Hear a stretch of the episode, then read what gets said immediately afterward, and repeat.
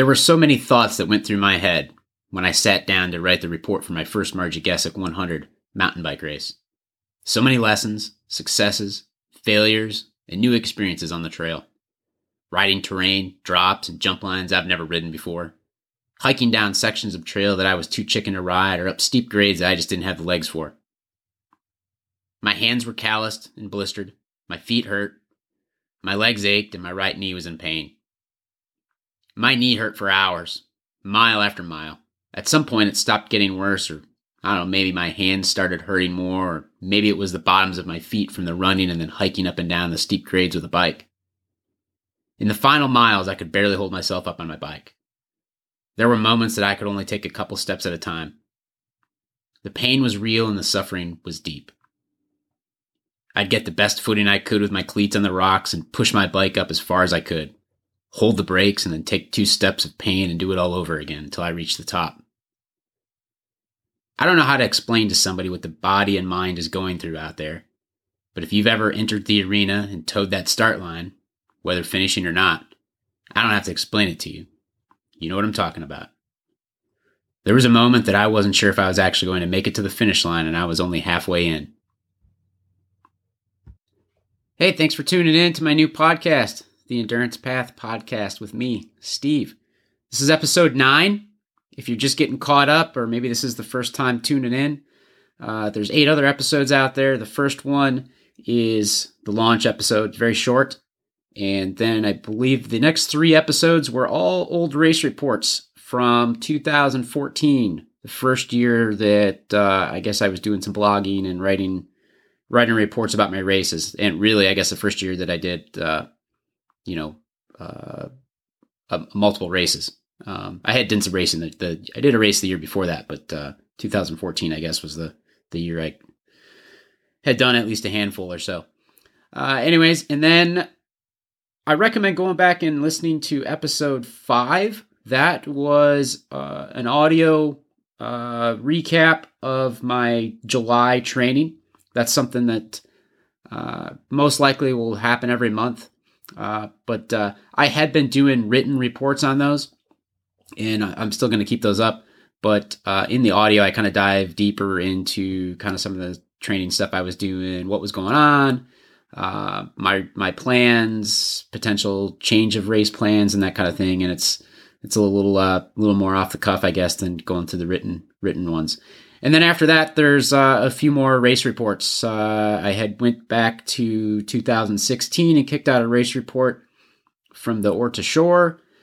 Uh, I had also went in and uh, well, I actually raced my, myself actually, right? So I did the Wilderness 101 out in Pennsylvania uh, less than a month ago. That was actually the the last episode. That was episode eight. And then uh, since the Daah Hey 100 was happening. That happened less than a month. I went ahead and kicked out an audio version of that old race report. Anyway, so there's a lot of stuff out there for you to listen to if you're into listening to the race reports. I recommend listening to episode five, kind of give you an idea of what the upcoming monthly recaps would be.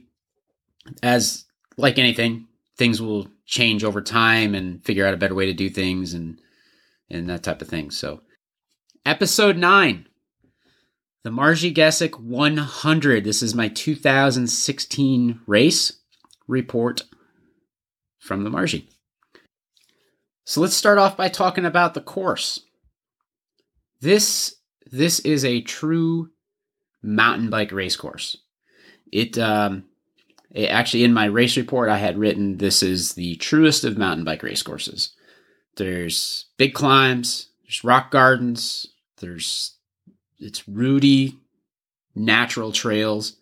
Uh, there's flowy single track. There's rocky descents. There's uh, just unforgiving single track, relentless climbs. Um, you know, and and so you know, there's like 600 foot climbs, and and folks that are maybe out east, they're used to climbing stuff a lot longer than that. But the uh, you're just you're going up or down all day, and I've done I've, I've done enough races to kind of get a taste of some of the other things that are out there. But you know, a lot of times in races, you you know, you'll climb, and then you'll have a downhill, and you'll have some gravel and fire roads and you know and then you duck back into some single track and whatnot. Most of the downhills in this race you're working. Um, some some of the downhills are harder than the uphills. The, they'll be uh, it's just just the way it is. And so i've been asked uh, a lot of questions about this race and, and most recently when i was i was out to the wilderness 101 i had some people asking me like why what why is that is it is it really that hard? Like what? Why is it? Why is it so? What makes it so hard? It's just you know look if you look at the elevation profile, it's it's like I said, you're going up or down all day, and those downhills are not free trail. Um, I think uh, it was it was Carrie Lowry that's uh, that said that uh, you know there's no free trail, and it's true. There there isn't. I mean, there was uh, toward the beginning of the race. I think there was one gravel or uh, fire road that uh, you came downhill and you got a little bit of break there. You know, you stepped, jumped out on some pavement for about a half mile at one point, and there was a very short section of of rail trail. Um, you know, maybe a couple hundred yards of road leading up to that, and it so there it was very, very little relaxation in this race. That's why it, it took so long. So one of the other races I've done that's taken me over 12 hours, uh, to me like just about 12 hours, I think, um, was the the Daah Hey 100, and a lot a lot of that is uh, due to the heat. So the the Marji Gesick took me like 12 25 and I was in better shape for the Marji than uh, I was for the the Maah Daah Hey, which would have been a, a, whole year prior. And you know, it took me a little bit longer to do the Marji, and temperatures were fantastic for for racing. So it's just a it's a rugged. I mean, there there is a lot of rocks, there's a lot of roots, and there's it's uh, there's there's flow trails with jump lines, and uh, a lot of climbing, climbing over rocks.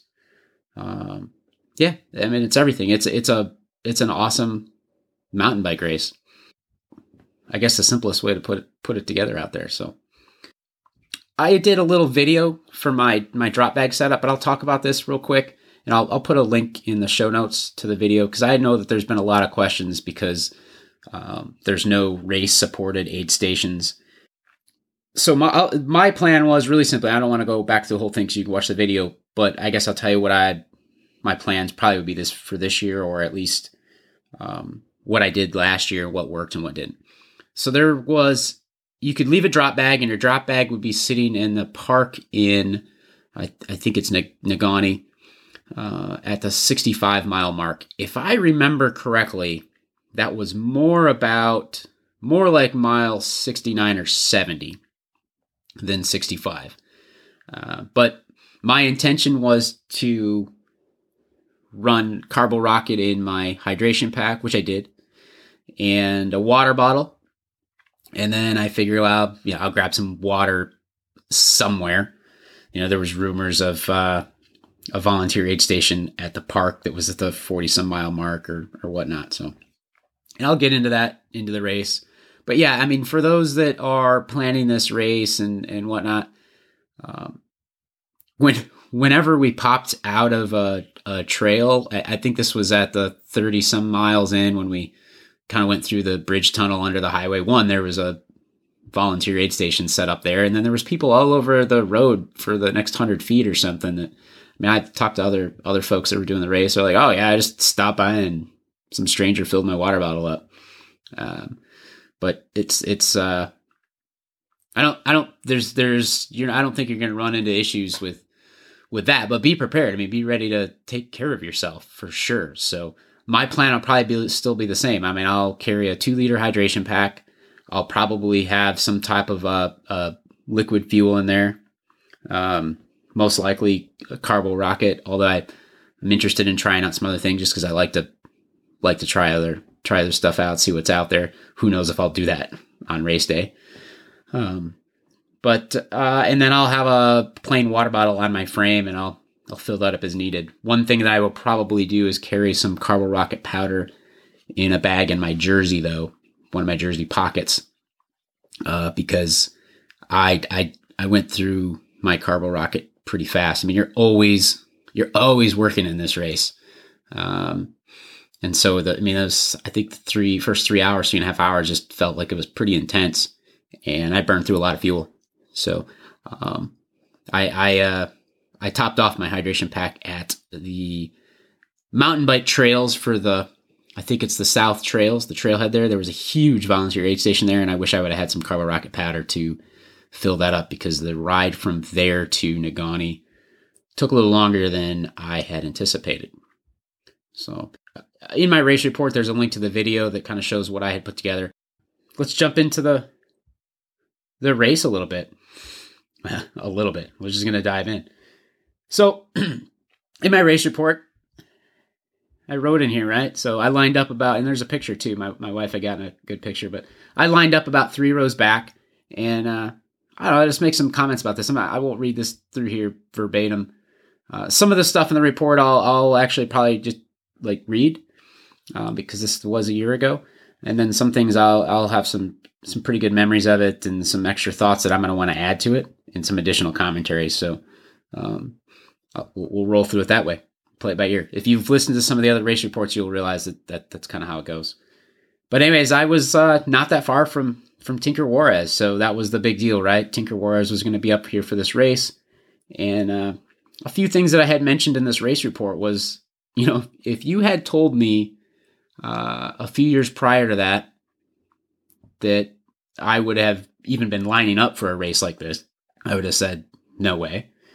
And and then if you would have told me that I would have been lining up in a race a, a row or two back from from Tinker, I would have was like, yeah, right. So one of the the really cool things about mountain bike racing is it's one of those few sports that you get to line up at the same start line, same day, same time, same playing field as the a pro or a top level athlete or even some of the best athletes in the world um, and actually compete on the exact same playing field at the exact same time. Now, they may disappear out in front of you quickly, so you may not be racing wheel to wheel with them, but you get to test yourself on the same course, same time, same day, and see where you stand. There's not, you can't do that in basketball, right?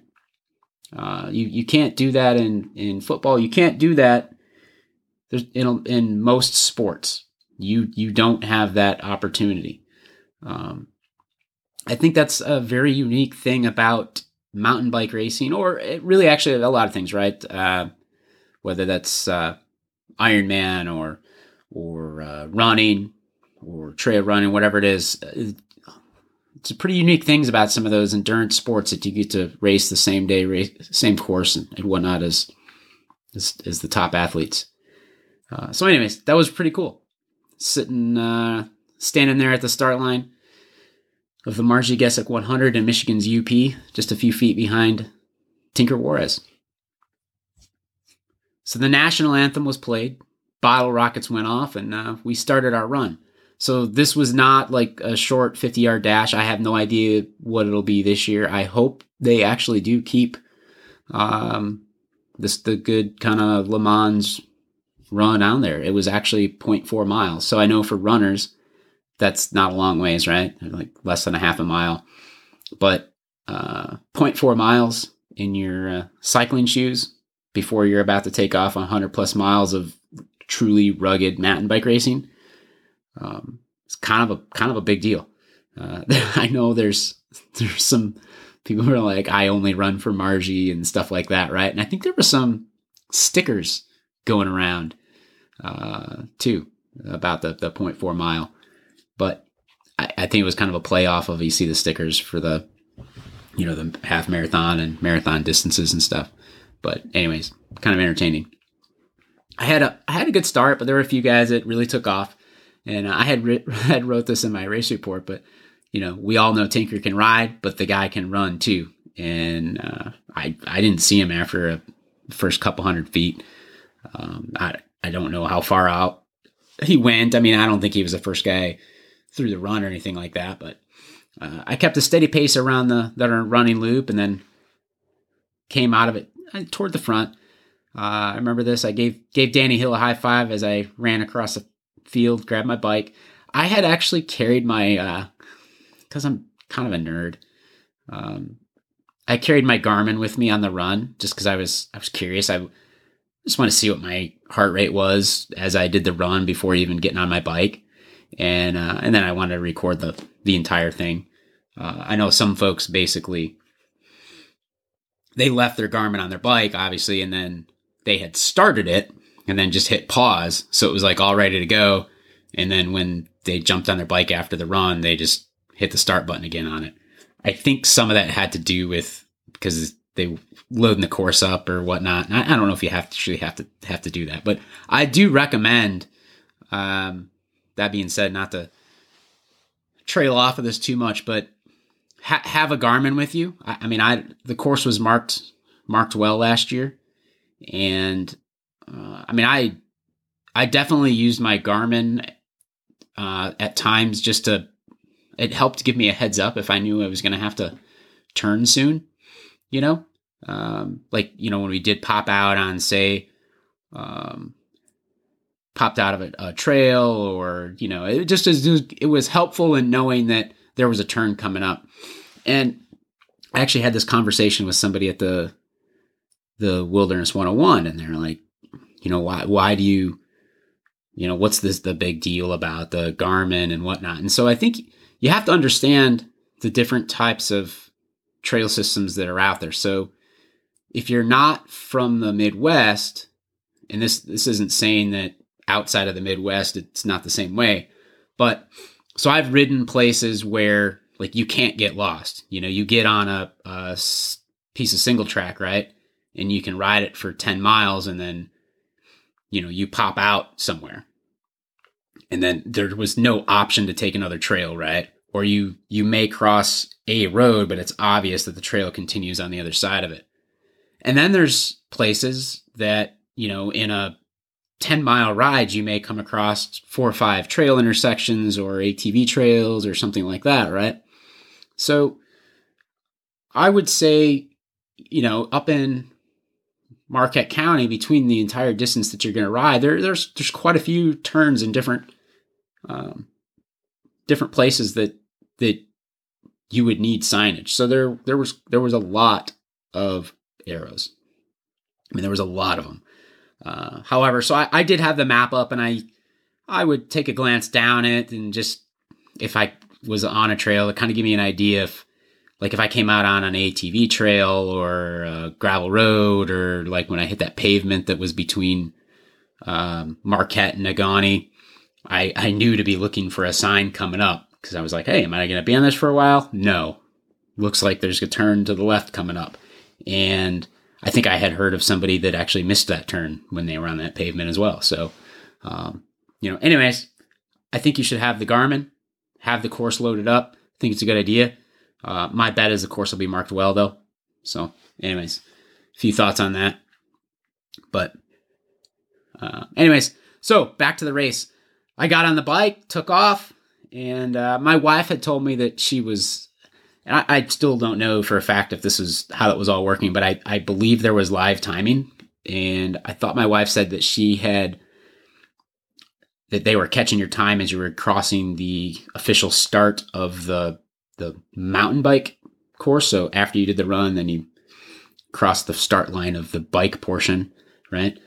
And I had crossed the line in 36th place. So I, I got off to a pretty, pretty decent start, I guess. So now we're actually on the mountain bike race. So if you're reading through in the race report, Forestville and Harlow Lake loops, the first section, ski trails and double track descent. So if you haven't done this race, you're probably thinking big deal ski trails are easy, right? You're right. They are.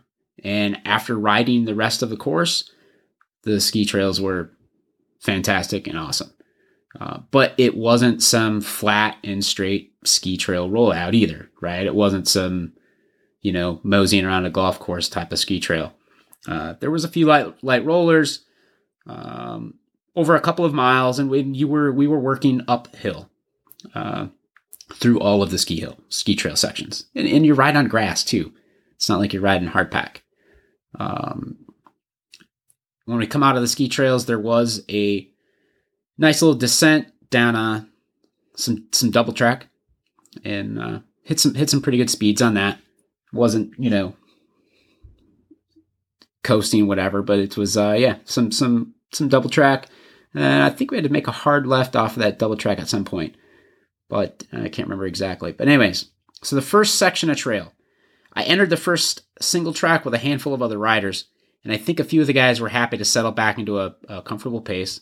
Um, but I could also tell a couple other guys uh, or riders were were like me and wanted to stay on the gas while we were still fresh. I knew it was going to be a long race, and we all ride differently. So, right, we we all climb differently, we all descend differently, we all carry speed differently and our momentum down hills and up them. Um, none of us, none of us out there are the exact same rider. So, what me, might be right for one racer to do might be the entirely wrong thing for another racer to do. I was I was feeling pretty good at the moment. Um, my kind of self perceived effort was lower than what I wanted to put out, and I was I was antsy, and I I still remember this. Um, we started to get it felt like we were kind of getting a little bit bunched up, and uh, on some of the as we were kind of flowing up and down. You know, as you get into trail, right? This wasn't a narrow trail. This was actually a wide enough trail for us to ride side by side, if I re- remember correctly. But we we kind of were starting to work our way uphill. And uh, if you look at the elevation profile, as I just I just kind of scrolled up on a report, yeah, we we were working uphill. Um, we were kind of yeah, just it wasn't flowing. And I hate that where you feel like you're working extra hard just because you can't ride your ride. Um, a couple a couple of the guys started making some moves to to work their their uh, through the group I followed suit. We inevitably got jammed up at some point as we started another hill. I actually tapped off the back of, of somebody else's uh, tire. And then I remember this somebody behind us reminded us, said something, said something about it's going to be a long race, uh, guys, or something like that. And I, I think it was a way of telling, telling us that the two or three of us that were getting kind of antsy to be patient. Um, so, which I, I respect that thoughts and, and whatnot. Uh, but that the fact of the matter was, and I, I wrote this in my uh, race report, it, it was going to be a, a long day regardless. And and like he said, it's going to be a long long day. But that's exactly why I had I wanted to get out of that situation and out of that pack so I could ride my ride. Uh, way too long of a race for me to be stuck in a flow that wasn't wasn't working for me. That wasn't my flow. I needed some open trail to ride my own ride and work my streaks so that I could survive this thing. That being said, it would probably do me some good to do some more wheel to wheel cross country racing to get more comfortable in these situations. Regardless, I was willing to burn a match at that point to find some open trail and settle in to my own pace and flow. Uh, and that's yeah, that's that's still true today. Um, you know, if you if you went through my Wilderness 101 report, that's I struggled in uh, some of the rocky stuff, some of the, the technical stuff. There was some flat trail with rocks in it that I I struggled in. I, I so I'm still struggling with that. I'm better, definitely better than I was last year. Um, I did a little bit XC racing in the spring, and not short like four hour lap races uh, on single track and then the Borah Epic. That all definitely helped me with my single track riding. Uh, I just I just don't get out to the single track often enough, I guess. Uh, I was never able to actually get through that pack before we came to this like completely root filled root filled climb. Uh, it was it was wide, and then we kind of all started to split all over the place. I think I was like second or third up, and then and then I believe this is where we hit the big rock overlook. So there's kind of went up some rooty section where the trail just kind of disappeared and spread all over the place. And then went up this big rocky overlook. It didn't look rideable to me, or at least rideable with my skills. Uh, but then somebody yelled back that it was it was rideable. I gave it a go up the right side. I made it to that last little edge and then got jammed up and fell over. And it was one of those situations where uh, you kind of feel like like the first time you put clipless pep, uh, you rode with clipless pedals and like hit the brakes and then couldn't get your foot out. You just kind of like stopped and then fell over sideways. So if you watched the, there was a big like promo video for the Marji Gesick. Um, yeah, you can see me falling over in there. then I think Marji Gesick shared a screenshot of that out at some. Yeah, they scared they shared a screenshot out of that at some point and said uh, like captioned it or something. Steve Hamlin taking a little break. So good stuff. Enjoy that. Um, I saw I did I saw people ride it. So right when I was falling over, I saw a guy ride right up through it. Um, anyways, I got back up, hiked it to the top, and jumped back on to find myself dropping down a pretty severe drop. So you go up over the rock, and then it drops down the other side. Uh, I made it like the first section, but then I looked ahead and saw it pretty sketchy, and people were kind of scattering around, jumping off bikes, and um, so I jumped off, hiked the rest of the way down, which is what a lot of people were doing. However, there's always that there's always that that rider, right? So I saw somebody, uh, one guy clean it like a champ all the way down. So um, I hiked it down, but I, I, made it through it fairly quick. But it's just that stuff I still got to work on it today. Um, it's I, have had this conversation with people. People always talk about like, oh, I just jump off and get through it just as fast. And it's I don't know if you can ride this stuff, you're faster. You save you use less energy, right? I mean it it takes up energy jumping on and off the bike, carrying your bike, pushing your bike. I mean, a lot of the so it's one thing if you're going uphill and you're just pushing your bike up uphill, right? But if you're jumping off your bike because it's technical, um, you're not just pushing your bike. You're probably having to lift your bike up, carry your bike, or or something, or drag it along. Um, you just if you can ride stuff, it's it's way less energy. It's faster. That guy that rode it was gone. So Harlow Lake and the Harlow Creek sections. And so I popped out on some single track, ended up on some gravel rail trail for just under a mile, half a mile. I kept my map screen up on my GPS to help me keep in line on upcoming turns. Remember, I mentioned that at the, the top of the report. It, uh, you know, in those maps, like I've uh, uh, Garmin Edge 510, uh, which they, they, don't make yet, but I'm, I'm still nursing mine along. Um, you know, and that really twisty stuff, like on my Edge 510, it's not super helpful. Um, but like I said, you pop out on a straight section. The thing is, if you get out on some straight trail at the Marji Gesick, you're not going to be on it for very long. So take a look at your GPS and, and, get an idea if you're making a left or a right or what's going to happen and how soon. Um, this that's one of the areas I found it the most helpful. So, so I, I was pretty comfortable at this point. Um, I was on my own. I could see some people in front of me, could see some behind me, but I, I had enough space. I could I could ride my own ride, flow through the trail at my own you know my own comfort level without holding anybody up or being held up myself. So I turned off the rail trail and onto some single track that flowed along Harlow Lake and then dumped us back out on the road. We went up a road a couple hundred yards before it forked left and dumped us on an old railroad bed. And when I wrote the stuff in my race report, but when I say old railroad bed, I literally do mean an old railroad bed, as in the old railroad ties were still there. So there was like a lot of the ground was filled in between the railroad ties, but I would say like at least half the railroad tie was exposed, or like a quarter of it at least. And so I don't know if you've ever ridden down a railroad ties before, you know that it just like both tires, it just doesn't flow. Um, but yeah, and I'm I'm sure it was it, like this is old like mining area, so I'm sure it was like remnants from old mining days or whatnot. But and I, I wrote this in my race report too. It's important to know about all this stuff because when you look at the course map you may get the idea that there were some nice recovery straight and flat trail in various sections.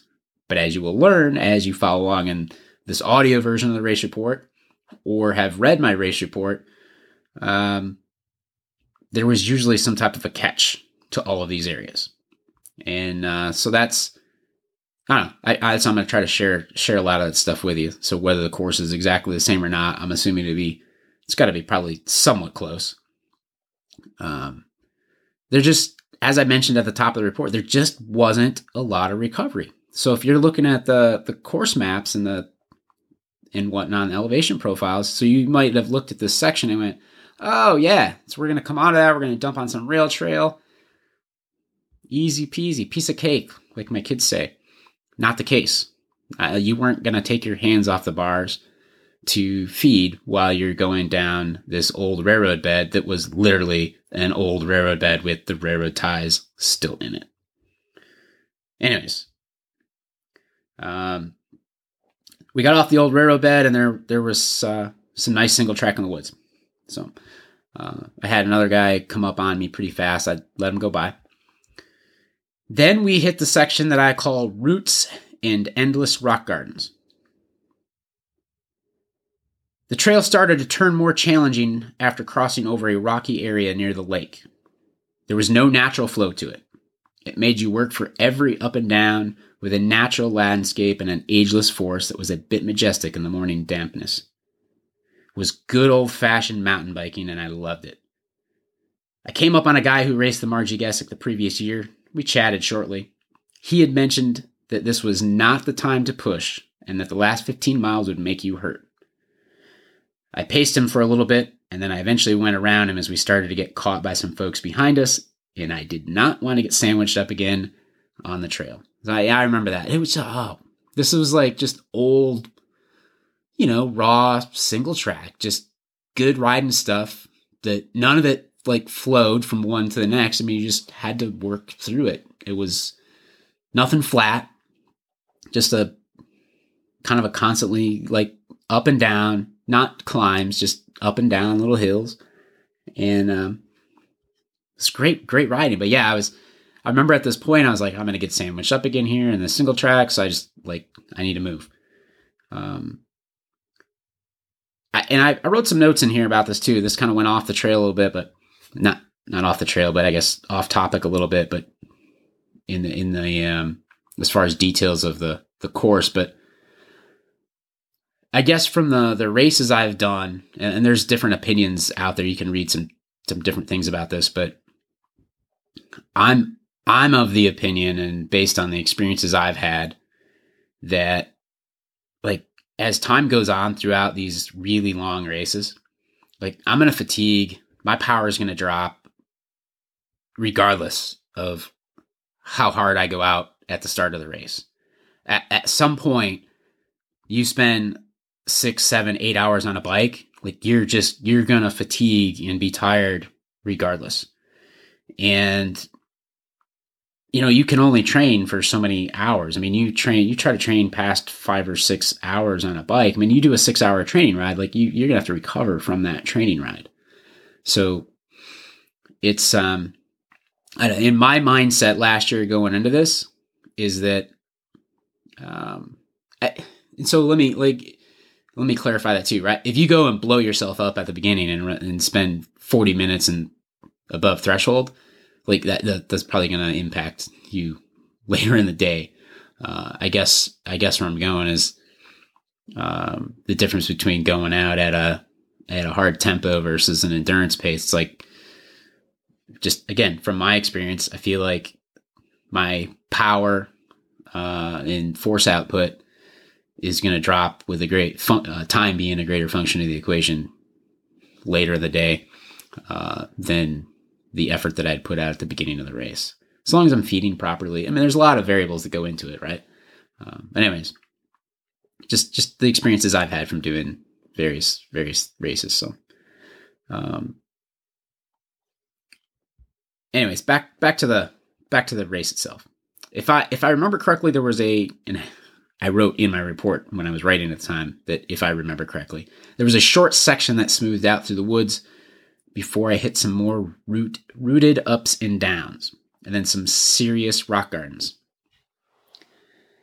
Every time I thought that maybe some of the rough stuff was over, right? So, like I said, we popped down a little bit of smooth trail. I'm like, ah, good. It's gonna get a little bit of recovery here. Maybe I can take a gel or something, or you know, eat a waffle, whatever.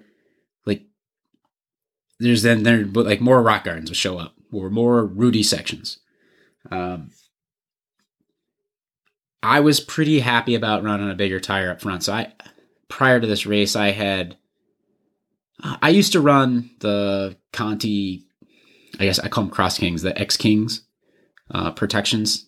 Uh, I still run them. I, so I had the 2.2s, and they, they run pretty narrow. And I did not like it as a front tire just because it's narrow. Um, I mean, I, I, liked it, but it just seemed like I, like I said, it was it was kind of narrow. I it just didn't seem to have the traction in the corners, and then rolling over rooty stuff. Just it didn't seem to roll over that great. I didn't have anything to compare it to. But anyway, so I went to the 2.4 version of it, which is probably not a true 2.4. I bet it's more like a 2.3 or 2.35 or something. However, in my opinion, a huge difference. So same tire, the Conti X King going to the 2.4. That's what I had on the front. I bought another brand new one this year and put it on the front, and I really like it. Um, I was happy about running that bigger front tire. Um, I, I, was also pretty pumped about how much of the rocks I was able to ride. I think I remember looking down the trail here and going, like, if I stop, I'm probably not going to get going again. So um, I think I, I rode like most of it, and then it popped out on, uh, and it, it wasn't like a short rock garden either that you find at like the the local single track.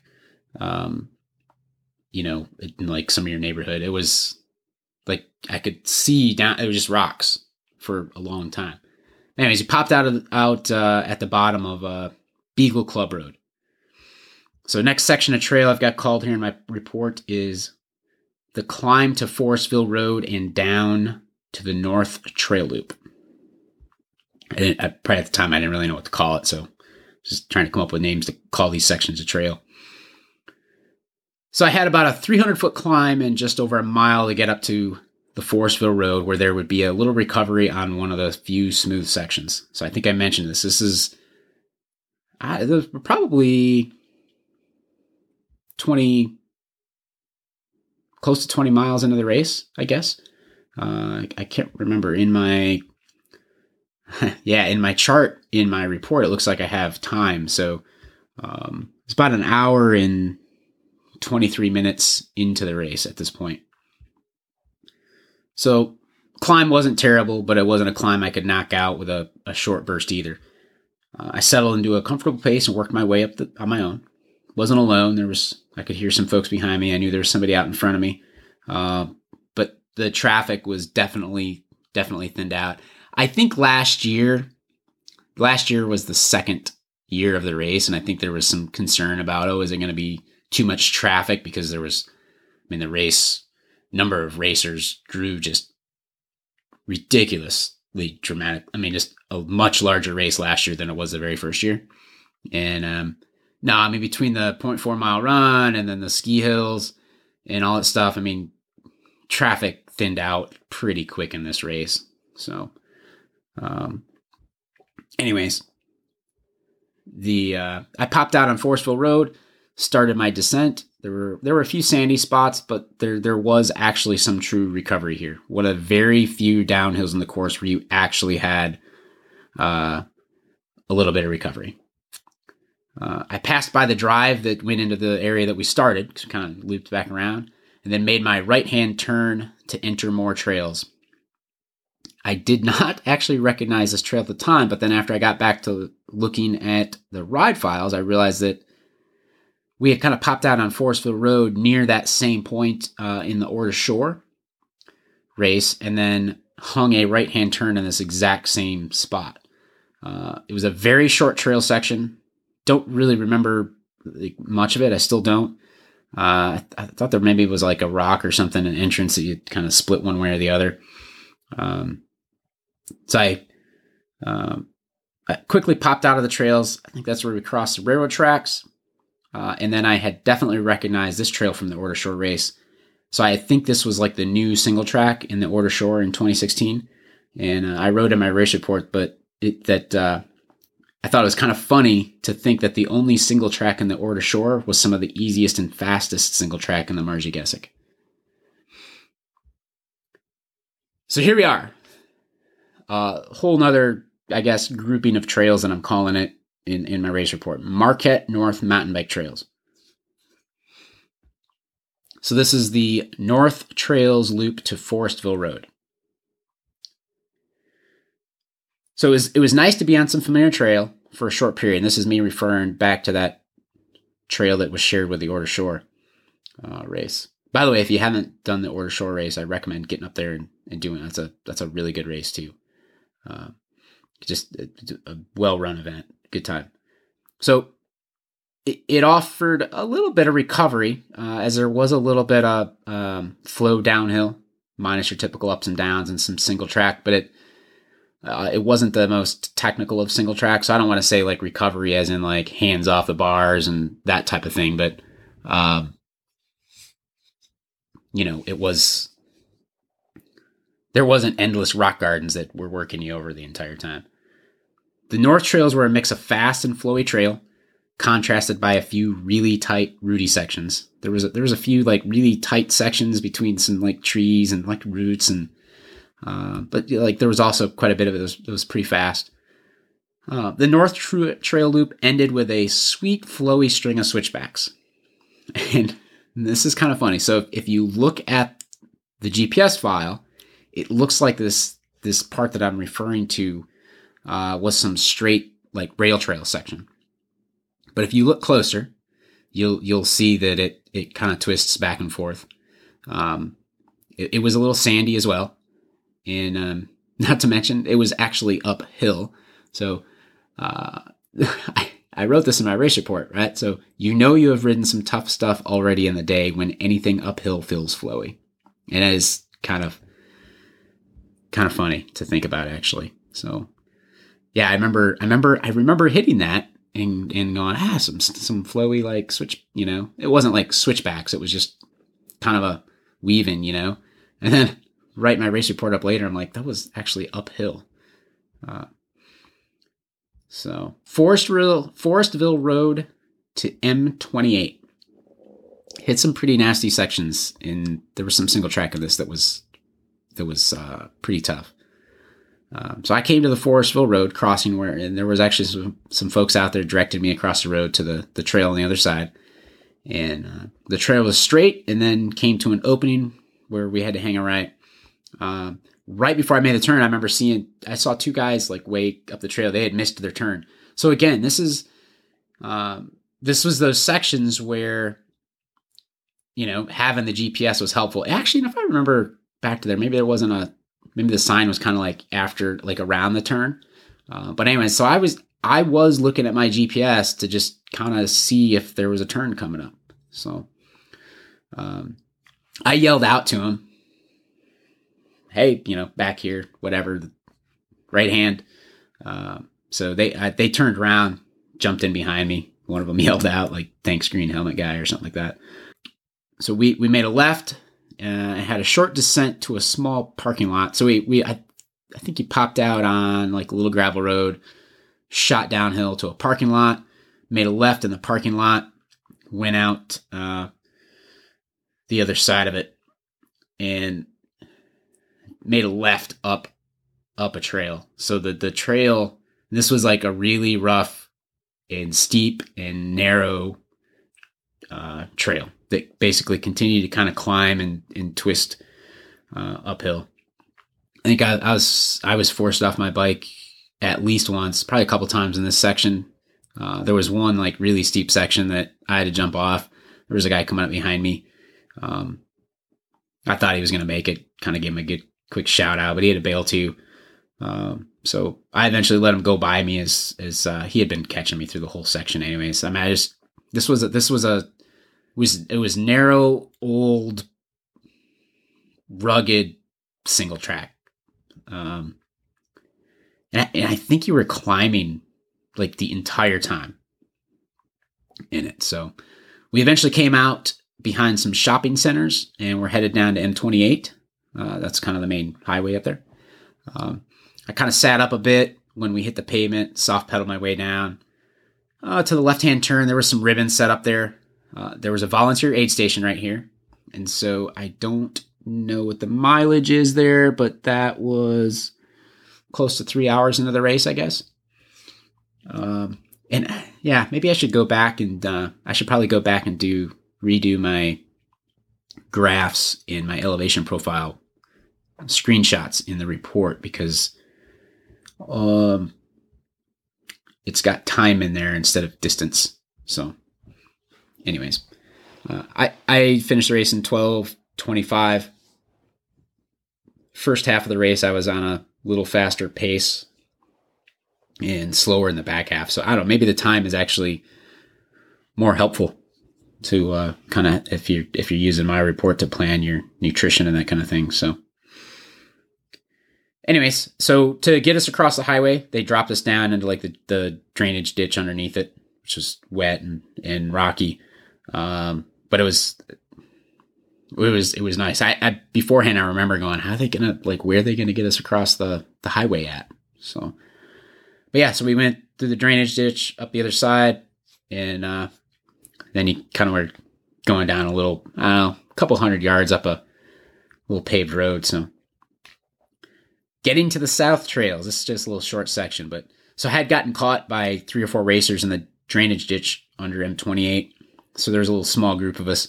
So we kind of had to work up this um, little road, and then kind of came to, kind of teed at another road, and there was kind of across it was a, a park and a bike path, or at least I can't remember exactly what it was. I think it was a park.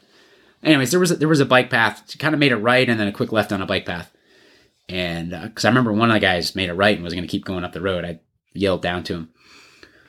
Um, again, you can do this thing without, you know, you could probably do it without the the GPS, but I I, I think you're crazy not to have have the GPS loaded up just because of, you know, this isn't like Appalachian mountain area where you know you've only got like one choice of places to go. Um, you know, there's just there's just a lot of opportunity uh, uh, for error. So the, the GPS will keep you on track uh, if you happen to get off track. You shouldn't. I know. Uh, I talked to some people. They said they didn't look at their GPS once and never had an issue. So, anyways, we uh, we turned up the by the way, too, so after that, after we crossed 28 on the drainage ditch and there was that little section of pavement there, there was like, there's spectators and people all over the road there. Um, like if, if you didn't get water at the volunteer aid station that was prior to that, I'm sure you could have stopped and somebody filled your water up. I saw people with water jugs. I mean, it's the, whether that was like racers families or SAG support or just people in the community. I mean, the, the community, the Marquette Negaunee Ishpeming communities really, really rally around um, the bike community and the events because it's such a big, big part of it. So, um, I, just from my experience, anyways, between doing this race up there and the the Ore to Shore, uh, and then just going up there to ride uh, on occasion, limited occasion, but I, I have gotten up there to ride just for fun sometimes. We hit the bike path it kind of it seemed like we were kind of going to form like a little pace line, um, but it was going to move a little faster than I wanted. I think it was like sitting like second in line, and so I actually I had eaten a waffle on the couple that couple hundred yards of road that we had, and then I was like still hungry. I knew I was running low on my CarboRocket. I had kind of drank through that pretty fast, and I was just yeah I uh I had put in a pretty good effort in. I burned through some fuel for sure. So uh, I I kind of soft pedaled and I ended up letting uh, three or four of them, whoever how many it was, they kind of rode off ahead of me. I knew we were going to be hitting single single track at like soon anyway, so I didn't really want to hit the single track with um being being wheeled up with other people anyways. So uh, one of them actually, when they did make their turn, they waved back and kind of pointed to make sure I saw where the, the single track cut off the off the bike path there. So Harlow Farms Connector Trail. So I made the tight right hand turn onto some single track and was feeling pretty good. I had uh, eaten a couple of waffles, drank my water. Uh, my, as I mentioned, I was concerned about my, my carbo rocket supplies uh, because I had not planned to actually refill my CarboRocket until Negaunee. And uh, it was getting pretty obvious to me that I was going to run out. So uh, that that was a which was part of the reason, like I mentioned, that I ate the extra waffle. So I and I was I was also thinking that that volunteer aid station that was at the going to be at that main main trailhead. I was for some reason I was thinking it was going to come a little sooner than it actually did. So whether my pace dropped off dramatically or whatever was going on, I just took me a little longer to get there than I thought it was to. So uh, the trail was nice and smooth. It was uh, this was definitely newer style of trail, and even though uh, it was slowly gaining elevation the entire time, it, it just seemed like it took less energy to to get through it. Uh, refer to my comment earlier, right? When anything uphill feels flowy, you know you've ridden some rugged stuff earlier. So I popped out on a road again. Uh, I came up upon one of those guys that uh, had been in that group that got away from me on the rail trail that had apparently fallen off. I think uh, I think he was grabbing some fuel himself. Uh, the road section was like really really short, um, and then I tucked in behind him as we hit the single track. Uh, wasn't far up the new single track that the pace was feeling a little bit too comfortable, so I, I made my pass and just started working up the trail on my own. I had not ridden this trail before, so this was new trail to me. Um, I mean, I actually pretty much everything in the morning was all new to me except for that whatever half mile or mile of ore to shore stuff. So, um, but it was still some nice clean trail and easy to ride. Uh, I think I was more than three hours into the race by now, so there was some obvious fatigue. Uh, but I I wasn't feeling like my power had dropped or anything like that yet. Uh, and I I kind of I went into the race feeling like I I was very confident that I was going to be good for the first four to five hours, and I I wasn't sure how it was going to go after that. Um, so and I think I might have.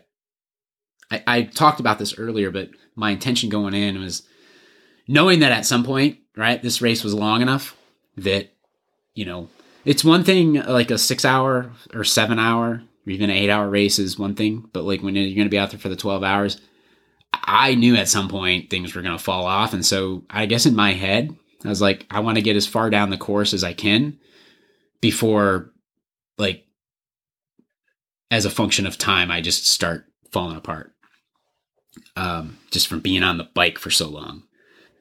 So, Pioneer Trail Loop. Um, so, if you look at the south the Marquette South trails, the Harlow Farms Connector Trail would normally dump you right into the Pioneer Loop, but they did take us on kind of a little jaunt um, out away from the Harlow Farms Trail before we before we hit the actual Pioneer Loop. So at this point, I was on some familiar territory. I had actually ridden this loop a few times the previous previous summer. So it's most it's mostly smooth and flowy, and uh, there's a great little like swoopy flow section that actually has got a few jumps in it.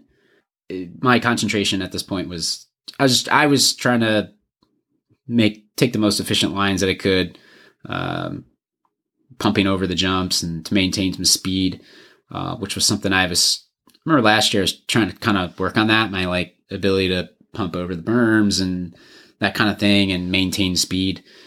Um, so I had two riders come up on me as we made the loop around the golf course and you're not like on the golf course, but you can you're in the woods. You can see the golf course. I want anybody to think like, oh, we're just taking a nice little cross country cruise around a golf course. No, you're in the woods um, around the outside of a golf course. Um, so I eventually let them by. Tried to kind of hang hang on their wheel for a little bit, but I, I fell off. They were on a they were on a faster pace than I was.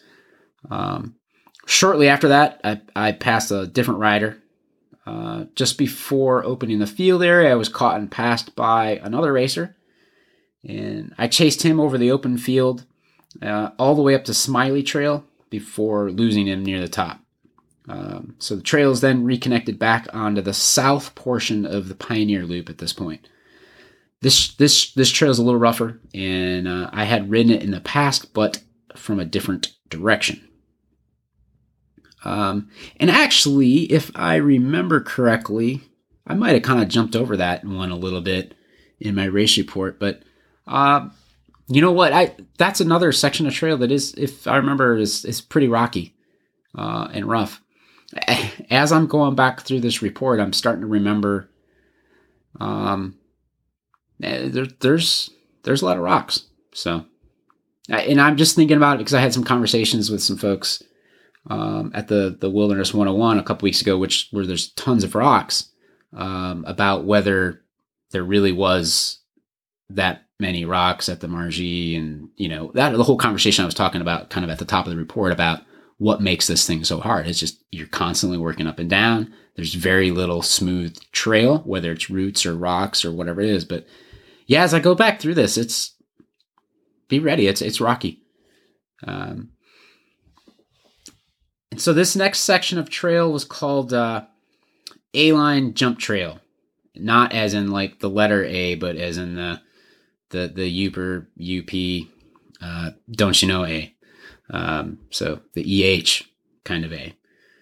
Anyways, so I popped out into the opening at the top of Benson Grade, and uh, where the arrows directed me to A line. It was big, I mean, real big berms, big tabletop jumps. So I got into it pretty fast in the top section. Uh, and after a couple of jumps, got a little nervous that I was going to get carried away, and I dialed it back a little bit uh, to make sure I safely made it down. Um, it, it was I I wrote some stuff in my race report about it. It was a riot and whatnot, but it was it was awesome. I I mean, this was like they were like big tabletop jumps and big berms. Um, a dropper post would have been would have been nice here because it was it was pretty pretty steep too, if I remember. I mean, I, I don't know. I, it's all relative, right? If you don't ride that stuff, it's crazy. Where the next person might ride it and go, "Oh yeah, that wasn't bad. It was it was sweet. I flowed through that, and no big deal." I had I had my race report. Uh, seriously though, how many hundred mile mountain bike races have a sweet, real deal bermed jump line in it? And uh, I thanked whoever thought about putting that in the course. So maybe that was uh, supposedly Dan, Danny Hill's responsible for most of the course. So thank you. Hopefully, hopefully we get to do that again. And uh, and then I also wrote that uh, I assumed Tinker was in some kind of old school happy place and ripped through with a big old smile. It was it was pretty cool. Um, I, and I've ridden the the trail, the South Marquette trails. I just had never gone down that that trail before. To the trailhead aid station. Again, so this is the main trailhead at the South Marquette Trails, where there was a big volunteer aid station. So I was soon across the road and worked through a, a few little trail sections that I, I didn't quite recognize. I wasn't sure where I was at. I was on course, but I didn't recognize the trail. I think I got disoriented a little bit on my location uh, by coming down that, that jump trail because I, I had actually, when I'd ridden that past, I, I had come down Benson Grade and I thought that kind of comes out just south of the, the trails. And at any rate, um, I, I I kind of got disoriented coming down a different way. Uh, I was thinking that we were crossing the road north of the trailhead instead of south. So, you know, um, anyways, I, I hadn't actually, admittedly too, I, I didn't really look at the trail maps that much other than I loaded on my GPS, made sure it worked and could follow. Um, so I, I'm a little bit better at trying to look at trail maps nowadays ahead of time, but even still, I mean, like a hundred mile course, it's yeah. Um, you're not you're not gonna memorize the whole trail. So I, I eventually turned onto a trail that smoothed out and remembered this being the Kitty Trail Loop that circles out of the main trailhead. Um, so I knew I was close to the aid station, and sure enough, I could hear people and start to see the parking lot through the trees. I popped out of the woods to find one of the biggest aid station setups I had ever seen. Uh, so I, I set my bike down, um, took off my hydration pack, grabbed my water bottle, and I knew I needed some water. And I was, I was, uh, I, I was a little bit dazed at this time. I, so coming down the jump trail, I was, I was starting to feel it now, and uh, I, I wrote in my race report here that I just kind of stood there and stared at all the food at the aid station for a minute. Uh, one of the ladies asked if I, I, wanted some my hydration pack filled, and I re- I had said to them, "No, no, just top it off." And I remember her just kind of looking at me like, uh, um, "Okay." And I thought about what I had said for a second. I just kind of laughed. And I was like, just, just give me minute. I'm a bit dazed. I just, I need to figure out what I need. So, um, I don't know. You ever have that where you're like, you come into the aid station, you're just kind of like, just takes you a minute. You know, you just, you got to collect your thoughts. You don't even know what you need, you know? Um, you're so focused on riding and the trail and all that kind of stuff. And then you finally get to like stop and take your mind off the trail. And it's like, oh yeah, I, I need this, this, and this. So, um, my way, my wife came walking up at the same time. Uh, I think she filled up my water bottle for me, and then um, I eventually opened up my hydration pack to add some water. Um, and like I said, I had had the CarboRocket mixed in it. Um, it was just about gone. So, and at at the same time too, I I misjudged. I didn't realize how much longer it was going to take me to get to Negaunee either.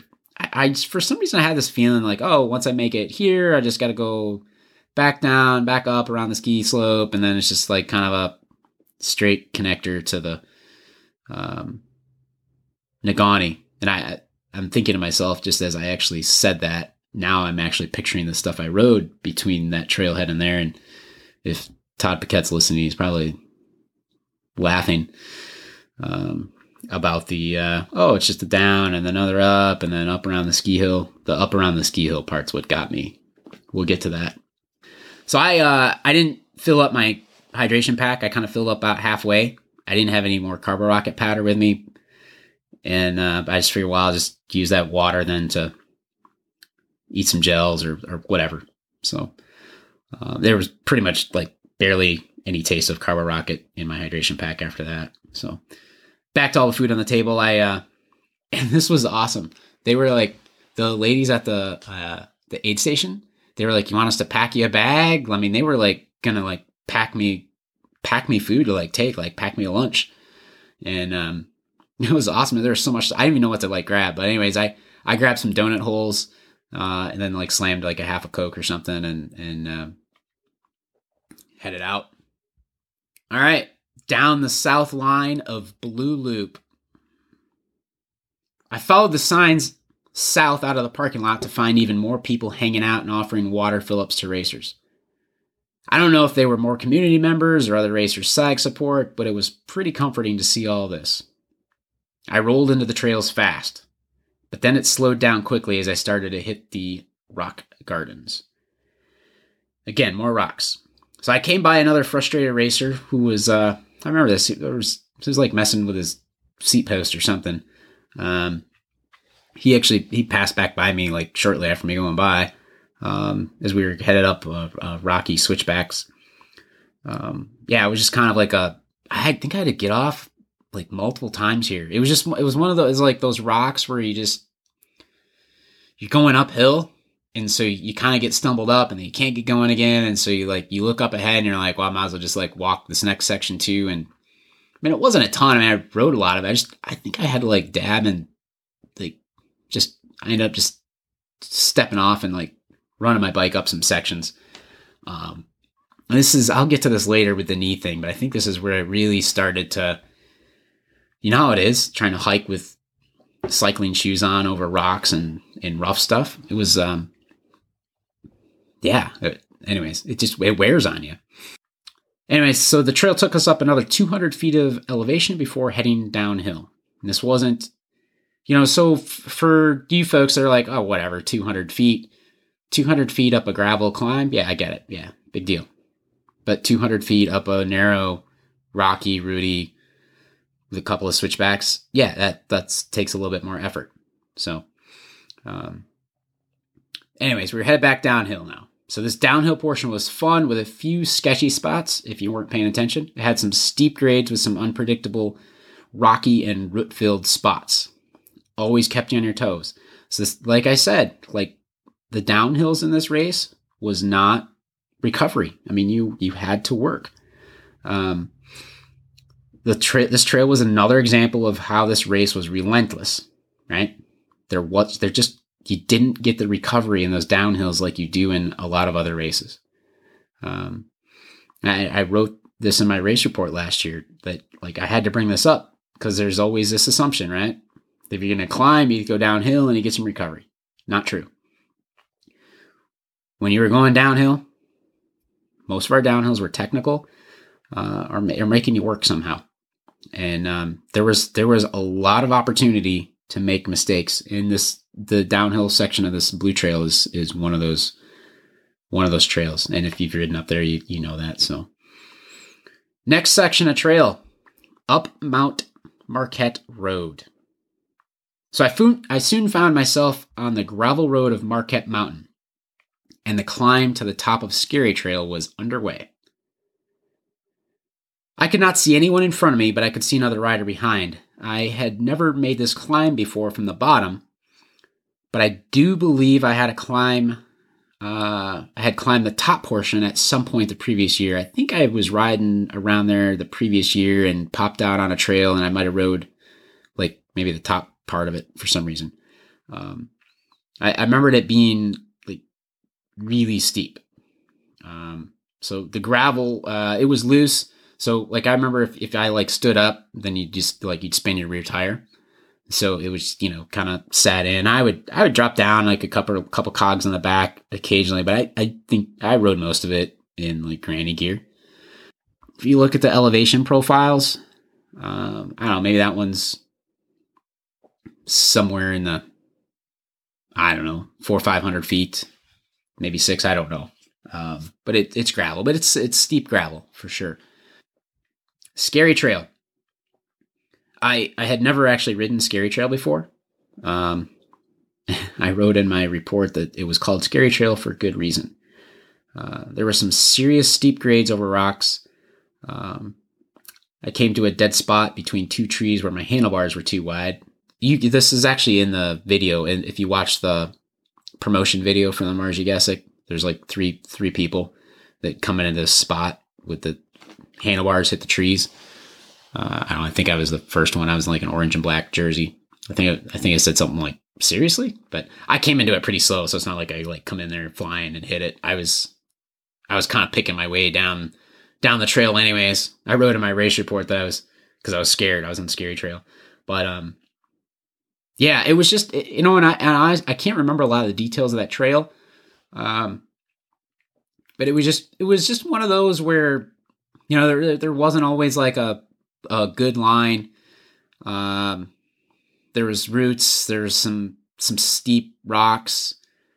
Um, I had to get off. I got off a few times and and like walked down some stuff.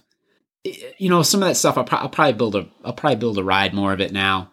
Um, it's if you have a dropper post, you'll you'll definitely put your dropper down for for this section. I safely made it down Scary Trail. Uh, enjoyed the fun berm switchbacks at the bottom. There you go. So there's some fun uh, berm switchbacks at the bottom of Scary Trail. Crossed a dirt road and was riding along a small river where some fly fishermen were exploring the waters. I remember that. I crossed the bridge to the other side and knew it wouldn't be long before some of the most hellish climbing in the race would begin. Or so I thought. I had ridden the first part of this the previous year and had dumped out on the north side of the ski trail, but the Marji would take us around the south side. Some serious suffering started to happen here, and I did a lot of walking up the steep grades. I had moments of strength and moments of weakness that were random, mixed, and uncontrollable. All kinds of thoughts, all kinds of thoughts were going through my head as I realized I was only halfway through the race and some of the toughest sections of my of trail may still be ahead. There were a couple of other racers coming up on me, but we were all having to walk quite a bit. A pain had been creeping up in my right knee, and the hiking up these steep grades was really making the pain set in deep and it was now flaring up fast. I had been doing really well up to this point, but I started to have some dark moments as I had to repeatedly get off my bike and hike while my knee pain increased. There were a few moments that I actually started to wonder if I was going to make it to the finish line. I tried to just shut out the pain and negative thoughts, ignore them, and push on. And again, this was the. You kind of you go across a bridge, you start working your way uphill, and it's all you, you, climb it, and then you finally hit this one section that just gets on the edge of steep enough and a little bit of a like rocky, rugged enough. Um, it's not gravelly. It's like a mix of mud and rocks. And had to get off there and then hiking up that. That's where it started. And then around that back side of the ski hill, there was just enough up and down and like those little short little hills where you just can't get up the other side of it. And uh, the on and off hiking, I, my knee hurt so bad there. And it was, yeah. Anyways, after each little climb, I kept thinking it was over and started to pedal down the trail again to find another steep grade. I went to let a guy go by me as I jumped off again, but he said I was doing okay and we slogged on. Finally, we reached the top and dropped down a little double track and back into the woods. I had to pull off to clear a stick out of my wheel and let another guy go by. My mind and legs were coming back a bit, and I tried to keep the guy in front of me in sight as we made the descent through the loose single track. I figured it might be good to have somebody to chase ahead at this point to help me stay focused on the ride and keep my mind off the fatigue. Finally made it to the bottom of the ski hill, soft pedaled through the parking lot while I took in some water some food. Crossed under the bridge next to a river and started climbing up the Carpe Diem Trail. I was actually a little bit familiar with this. So, uh, this is the Carpe Diem and Easy Street trails. So, there were no steep grades, but it was all uphill. However, the trail was smooth and flowy with a wide creek running below. I had actually ridden this a few times the previous summer. Kind of felt like I started getting my legs back um, this this trail was was uh, more typical of the stuff that I you know I would ride back home. Um, I guess if I I kind of tend to re you've heard me refer to trails this way in the past, like kind of the old school rugged hand built whatever it is um, trails, and then like the newer style flowy uh, IMBA type built trails. Uh, so this this stuff reminded me kind of more of more of that. Like I said, it was still going. Um, it was all uphill. I mean, this was um, basically from here to Negaunee um, is uphill, but it was it was easier riding. And uh, you, you'll if you're gonna do this race and you haven't done it before, or if you have, you'll know exactly what I'm talking about, right? You you hit that section like, oh yeah, it was so nice when I finally got to that. Just was able to flow through that, and then you look back at the elevation profile and you're like, I was going uphill the entire time and uh, it just kind of puts into perspective some of the other trail that you're riding, like how much it's working you over. Um, and I was actually, I remember this time I was, I was surprised how I was feeling because I had that coming up the backside of that ski hill. Um, I was, man, I, I didn't know how things were going to turn out. My knee was, was painful and it just man, it was just, it was getting to me bad mentally, like everything.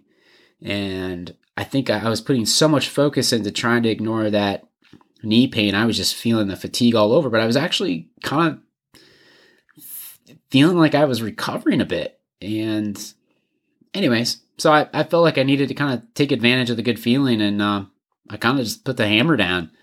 And I, I rode through all this stuff pretty fast. I made really good time of it um, yeah, I, it, uh, I, I think, and this is just kind of taking a step back to going around the ski hill again. I think anytime that you're constantly getting on off the bike, the walking, so not only was it affecting my, I was, I was having this knee knee thing that kept coming up. I don't mean to keep going back to it, but that's, I mean, that was, that was, that's what was going on in my race.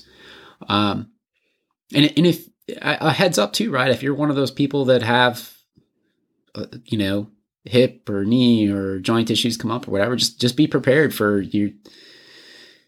You know, you might have that stuff come up and be prepared for it ahead of time mentally. Um, I think whenever you're on and off the bike, you know, not only do you have whatever, you can have some of those joint issues.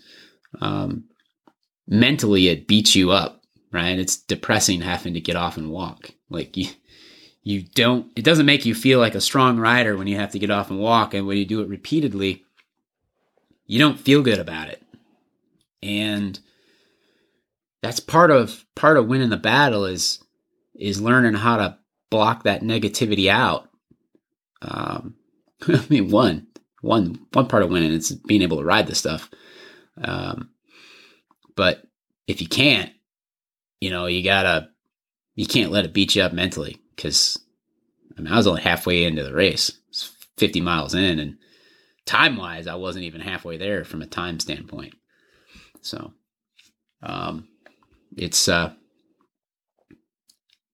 I, yeah, I, about this time here, I think when I, when I come out of this section here, I was, I was approaching the half, my halfway point of the time that hitting that six hour time frame. So, getting to Negaunee section in my race report. So eventually uh, came the turn off from the Marquette South trails, and I was on my way to Negaunee. Um, and again, this is where the GPS stuff comes in handy, right? If you, you just kind of being able to look ahead and getting an idea of to look look for those signs to to turn off. So, um, so I found myself on some ATV type trail that was flat enough for a short period to uh, soft pedal, grab some, grab the honey stinger gel, and then I kept moving. I eventually popped out on some pavement, uh, but only lasted about a half mile before being dumped into a sandy ATV trail. This is where I was I was mentioning earlier, right? Like I knew that we would, I knew to look for the signs to make that left uh, on the ATV trail because I, I would just kind of glance down at the GPS occasionally, and um, I I know people that missed that turn, so um, it was signed. There were signs at it, uh, but it's just a matter of of uh, are you looking for the signs sometimes, you know? But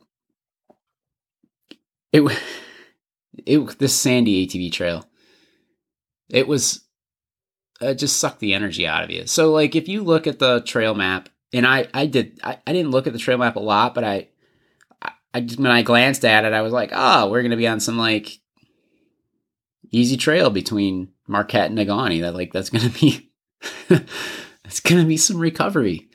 It was ah, it, it riding in sand, and then um, I had to walk. You had there was some of it I had to walk. Like there's a hill that you, yeah, you couldn't ride up in the sand, so I had to walk in the sand again. Um, I wrote in my race report that uh, this I was realizing that I had made some bad assumptions about the possibility of there being a lot of recovery between Marquette and Negaunee. Uh, I soon came to what was called the worst aid station, and I was thankful as heck because I was out of water. Um, and I I assume this is the same thing. So I had saw. I'm gonna throw this in here and mention this. I I um I don't know who all the other groups were that were running some of the other aid stations, but this one in particular, I just happened to see a Facebook post from the Marji Gesick uh, within the last couple of days that said that you know they had heard that uh, the Quick Stop Bike Shop might be setting up the worst aid station. So I'm gonna I'm gonna go on a limb and make an assumption that the last year's worst aid station, as it was titled, there was a huge sign out on the trail, was also being run by the same folks, the Quick Stop Bike Shop uh, up in Marquette. So shout out to them. Uh, they, they were they were great they uh, they were like yeah, they were having a good old time. They had a they had a grill going. They were cooking brats, making grilled cheese sandwiches. They had water, cokes, um, donuts out there. Uh, they filled up my water bottle, uh, made me a grilled cheese sandwich. Um, I had had a half can of coke. Um, yeah, it was exactly what I needed at that point. So it was uh, it was just funny because it was you were on this like sandy ATV trail and it was just kind of felt like you were in the middle of nowhere, and then they saw this big sign. It was kind of, if I remember, it was like maybe spray paint or I don't know, like the worst aid station, and then you come up on it, and you're like, it was perfect, perfect place, perfect timing.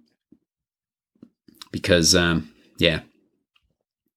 Anyways, uh, so I finally arrived in uh, I think I'm, I'm skipping over some some things there. Yeah, so after that, I was I was watching my odometer and I was thinking that that Negaunee was like at the 65 mile mark, and I'm thinking that when I just like filled up my water bottle and not my hydration pack at you know quote the worst aid station, um, is that I only had like two miles or so left before Negaunee, but I actually had like five. It turned or it I'm sorry, not five. It turned out to be seven. So I, I think Negaunee was actually more around the 70 mile mark. So, um, yeah, because I had wrote in my race report that I was I was thinking it was only a couple miles away, but it, it turned into another seven miles.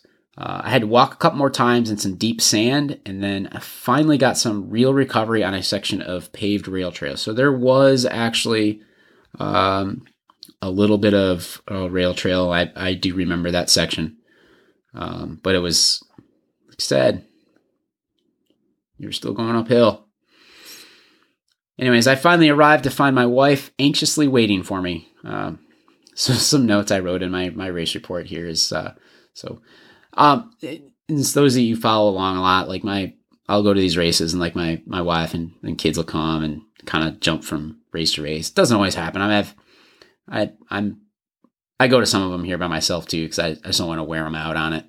Um, this this worked out because we have we have family up there, and so my, my kids hung out with their cousins and stuff. And so my, my wife actually was just out following some of the race, chilling on her own. But um, I wrote in my race report here that uh, she worries a bit for me out there, and then gets gets pretty excited to see me kind of pushing pushing through it. So sometimes I I think I am calmer at aid stations aid stations than she is, uh, but she takes great care of me and is always making sure I have everything that I need.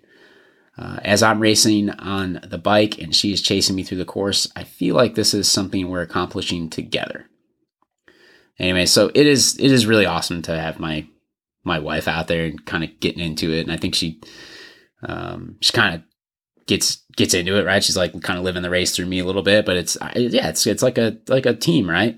Like the um um you know helping me out with like with the the sag support and all that kind of stuff. So it's it's cool. So like I ride and she's following through it, but it's it's something we're we're still doing together. So I uh thanks, babe. Appreciate all the uh chasing me around out there with the all these bike races and everything. So um so I had started swapping stuff out. So in my drop bag, like like I mentioned at the top of the report, I had um a, a pre-mixed like a brand a fresh bladder of CarboRocket for my hydration pack um, that I just I swapped swapped in, and I, I think I uh, now now I remember why I did that. I don't. I think the little cooler I was using, like the whole like hydration pack, wasn't really going to fit in there well, so I just did the bladder. And then I was also keeping my like poker chips from the.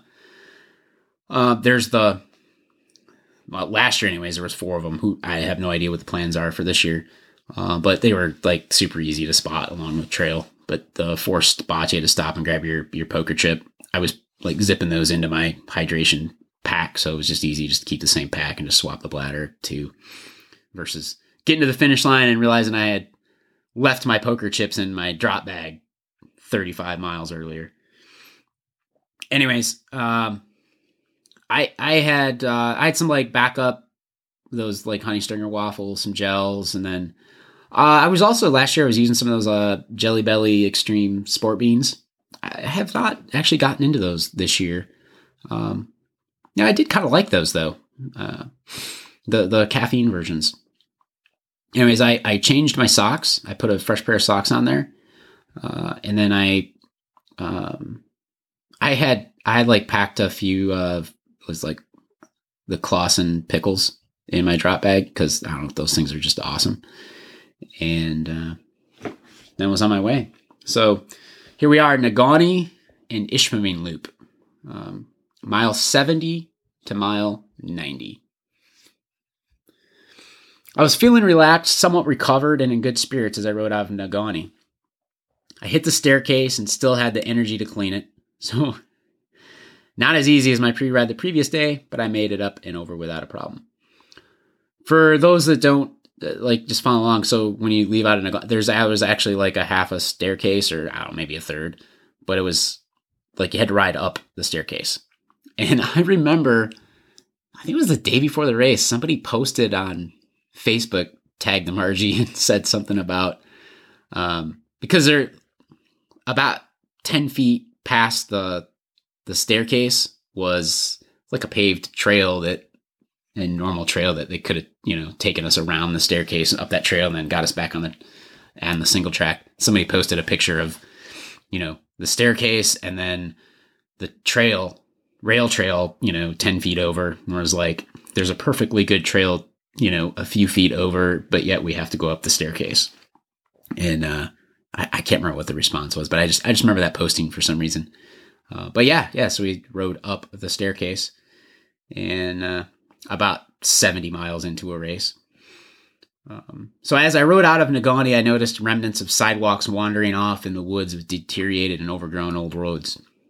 So I have to believe that uh, we were riding out through what was left of an old mining town. There's a lot of, lot of old mining history uh, in the area. So the next miles of trail quite honestly blurred together as the fatigue set back in. I was behind my planned pace at this point but Negaunee was also five miles further than I had planned. So I thought, ah, maybe I was gonna, maybe I'd be gonna be okay. Regardless, I still thought I was plenty safe. This is this going back to my race race report on you know regarding the 12 hour mark. Uh, I quickly hit the rocky, rough, and twisty stuff that I had heard about. Uh, this was definitely different, a different type of terrain and trail than that what I had ridden in the Marquette South trails. Um, this was rugged, rocky, and relentless. There was no break. The short, punchy climbs could get steep and the jagged rocks were all over. Switchbacks were tight and the pace would obviously be slower than it was earlier in the day. So the rocks on this trail, um, yeah, and, and, folks can correct me if I'm wrong, comment in and uh, whatever. I'll, you know, obviously gonna, this is going to be posted on Facebook uh, or a link to the this, and then uh, I'll have a page on the website. But this this a lot of this rocks these were like the kind of the broken up rocks. Um, I I think it's because a lot of this area was like this was from the the mining area, so, so that's why it was all kind of broken up. So this is the sharper sharper rocks, jagged ones. So you know this is as far as tire choice is not a not a race to run a it's not a race to run a light tire on. Uh, I will be running my my, my Conti uh, X King, Cross King, whatever you want to call it, um, 2.4 on the front, and I will be running the protection versions of those Contis. And on the rear, uh, I I am actually going to instead of running the Cross King or X King, sorry, I am going to run the Conti Race King I've never run that tire till this year. Uh, I am going to run the protection version of it. So, you know, it's a little bit heavier. It's got a little, little stronger, tougher sidewall. Um, I, I, I, but I run them tubeless and, um, I ran that combination of tire at the Wilderness 101. I was pretty happy with it. So that Race King, you would think doesn't have the traction and whatnot of the X King, but uh, in wet and even loose stuff. I've surprised how much traction it's actually had, and supposedly it rolls faster. And I feel like the 2.2 of the Race King is actually a little wider than the true width of the 2.2 X King. So um, that's the combination tire I'm going to run. Um, I would I would say many folks probably there'd be some folks that would tell you to run a, a probably a burlier tire than that 2.2 Race King. Uh, but I, uh, that's how I'm to roll with it this year. I, I like the idea of at least the burly tire up front, and since I run the protection versions of them, um, I think I'll be okay. So, anyways, I came across some really awesome views along some of the steep edges. Uh, I remember making a tight right hand turn at a big caution sign. Had a like this really crazy steep drop off on the other side of it. Um, this was a spot, and I wrote this in the race report. I, I would have loved to just like just laid my bike down and just sat there and like stared off into the the view for well the rest of the day until until the sun went down, and then had somebody come pick me up. Uh, but anyways, couldn't do that. I was in a race. Uh, time was of the essence. So I, I can't quite remember exactly how many, but I know I got passed by a couple of riders. Um, in this this area. So my lack of skills in like this natural kind of rugged, rocky, hand built single track was was uh, was starting to show show its ugly face. It was. I just remember back to it. It was it was just really really slow going. And I, um, I, yeah, like if you were, if you were a runner, like there's probably some sections where like runners might have went faster just because they didn't have to push a bike with them, um, or like just paddling was it was just a lot of work. Like it was just it was hard. It was it was just it, it made you work. At some point, we got dumped out on a rail trail through Ishpeming that took us right by the finish line. Finish was so close, but yet so far away, and I had no idea what was still in store for me. I headed back up into some twisty, rocky trails and then eventually found myself climbing up an old, deteriorated road that I remembered pre riding up the day before. There was another rider headed up it, and I just followed in behind him as we hit the last single track along a ridge. I really have to work on my off road riding skills, and I think there's going to take some trips outside of my immediate local trails to do that. Uh, and yeah, I mean, I've um, yeah, I just don't. I I'll, i need to get up to uh, probably Duluth. It's weird. So I live like an hour and a half south of Duluth, and I've never ridden Duluth yet. Um, but I don't know. Since last year, I have had the opportunity to ride a little bit. The wilderness had a lot of opportunity to ride some rocks there. Um, but so I, I knew the fatigue had set in deep by now as the, the, the last 20 miles of trail pretty much just kind of all seemed like like a blur. And I if you've noticed, right, and if you've read through my race report, you'll know that toward that end of the race, like my my details of the actual trail itself kind of diminished. Um that that 20 mile section from start to finish um you know, it stayed relative. It was the same elevation, but just constant up and down. Like just almost no flat trail. Uh, Rudy, Rocky, switchbacks, just the the entire thing made you work. I guess that's all I can can say about it. Um, I don't know how it'll be set up this year for 2017, but in 2016, you kind of popped out of the trail and then you could take a left or a right. So a left would take you back into the park where your drop bag was at if you needed anything out of your drop bag. But but you actually took a right to continue racing. Um, so you didn't just naturally fall, you know, ride back through by your drop bag. But if you wanted to get to it, you could kind of take a left, go uphill. I don't know. I can't, I don't know exactly what it is, maybe 20, 30, 40 feet, and then drop back into the park. I did not do that. Um, I had actually had my lights mounted on my bike uh, since the morning. I had two small lights on my handlebars that like 300 lumen lights. And I had another light in my drop bag that I could throw on my helmet. Uh, but I, at this point, I knew I wasn't going to be out there into the depths of darkness. And I was still on pace to finish before dark, anyways. Um, but I, uh, I saw my wife right before the 90 mile timing checkpoint. So I, I topped off my water bottle. Um, I had, I had two hours to cover the last 15 miles to uh, the finish line to claim a belt buckle. And uh, I was a little concerned about it because I had heard that this last part was like the toughest part of the race. But then I, I thought I was still in the clear. I figured two hours to cover 15 miles. I'm, I'm, I'm good to go on that. so yeah, there's a there's a tip. I was at the 90 mile mark and I had another 15 miles to go. So whatever, I, I think I come out around 100 and 105 miles 103, 104. Some people were reporting 110 using uh, like their wheel speed sensors. So I don't know. Who, who knows how, uh, exactly how far it was. So the last section here. So finishing the Marji Gesick 100. As I headed off into the last segment, things didn't seem too bad. Uh, it was uphill, but manageable. And my, I, I remember this at the time. I was thinking like my brain was kind of like almost calling bluff on the whole like this last section is you know the most brutal thing ever. Um, so I, I, found myself on a short gravel rail trail, right? kind of settling in comfortable. Like I, I got this. Uh, dropped into some like really sweet, fast single track. Um, I, I was having fun.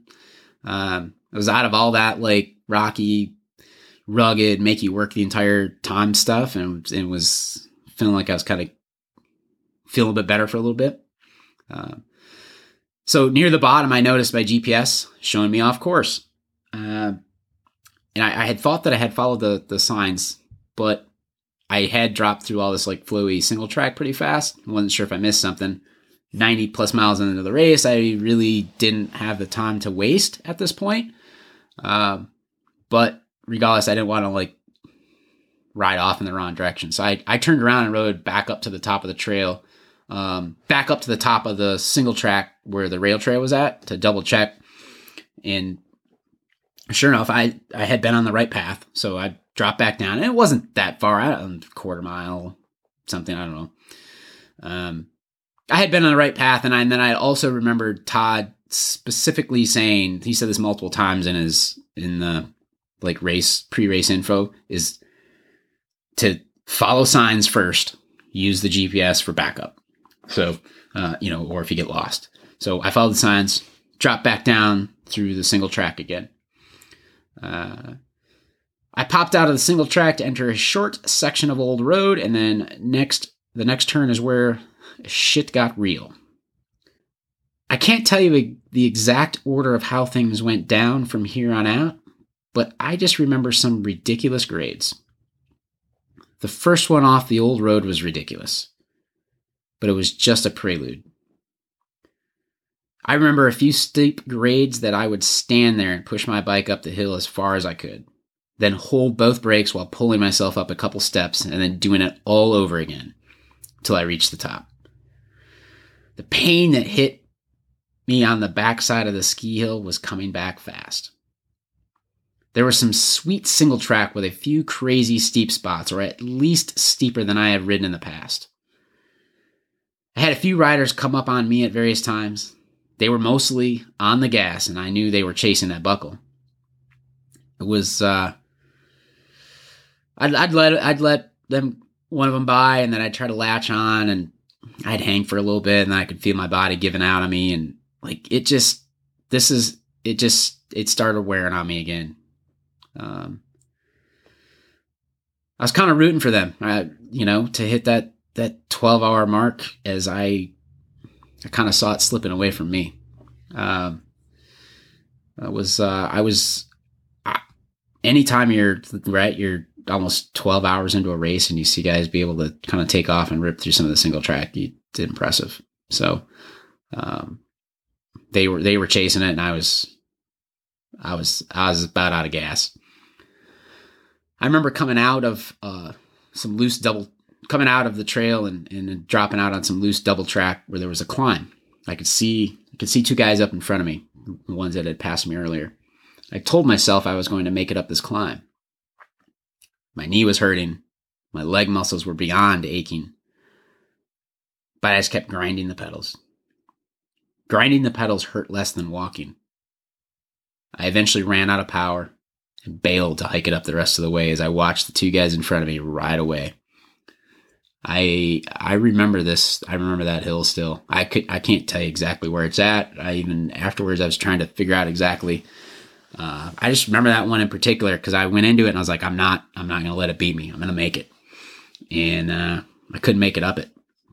I just I was uh, legs legs were literally done in the the worst the worst part about it, I think that was when I, I don't know if that was when I maybe realized that uh, the buckle was was definitely was definitely gone at this point. Maybe I don't I don't know, but um, the worst part about not being able to make that climb was when I had to walk it, and my you know my knee hurt worse walking it, um, in the loose gravel in those dang bike shoes than than riding it, but I just didn't have the legs to ride it, and that that that really beat me up mentally, or I, at least maybe I let it beat me up mentally.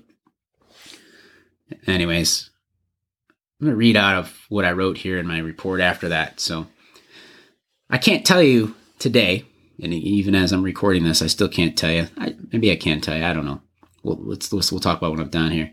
I can't tell you today if that was me not having enough mental fortitude left in the tank and mentally giving up, or if I had truly faced my limit.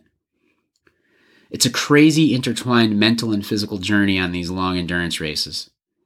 After 12 hours, you kind of lose track of how severe the pain is or if it's really there. Sometimes it can be excruciating, and for whatever reason, you find something else in you to block it out and keep moving on. I had fought through it earlier in the day, but I was not finding the strength at the moment, and my goal now was to just finish. That's uh that was a probably the sign, right? That I, I knew the the 12 hour buckle was was floating off away from me in the distance. And I I think to this day there was, you know, as I said, I, I didn't know if that was uh, me literally not having enough left in the tank or it was not being mentally tough enough. Uh, I think there was a little bit of both there for sure. I think every time you do one of these, you get a little bit, a little bit tougher. Um, I also think sometimes you have to be careful. I, I when you mentally give in to the pain once, it makes it easier to mentally give in to the pain again. And I don't know when you can when you can push yourself through it and find um, find out and realize that what you thought was a limit is not a limit, um, then it has the opposite effect that you can push further the next time. So that's that's what you know doing all this stuff is about. Is it just I don't know makes you it should make you tougher, right? I suppose it it could just beat you down too. So I, I it's um I don't know. I think every time you go out and test yourself, and we'll get into this at the end. Um, you know, you just you find new limits, look for harder things to do. You know, do hard things. So, I tried to carry whatever speed I could through the single track as my power was completely gone when it came to the climbs. I was taking risks on the downhills to carry momentum. As I passed between a couple of trees, my bike came to a complete stop on a high root and I was catapulted over the top. I remember laying there. It just, uh, I went straight over the top. I was laying there. I looked back up the trail. I didn't see anybody coming. I just, I just laid there for a minute. I, mean, I don't know how long I laid there. I, I laid there for a little bit though. And, uh, I just, I did not want to get up. I, I eventually pulled myself off the ground, picked up my bike, put my light back on, kind of soft pedaled away. My um, one of my lights had gotten knocked off in the crash. Um, so I was back on some Jeep Jeep trails and some double track. The uh, it was they were relentless. There were some of these climbs. There there was one that was in particular. I remember it. Um, it was like a was just a rock.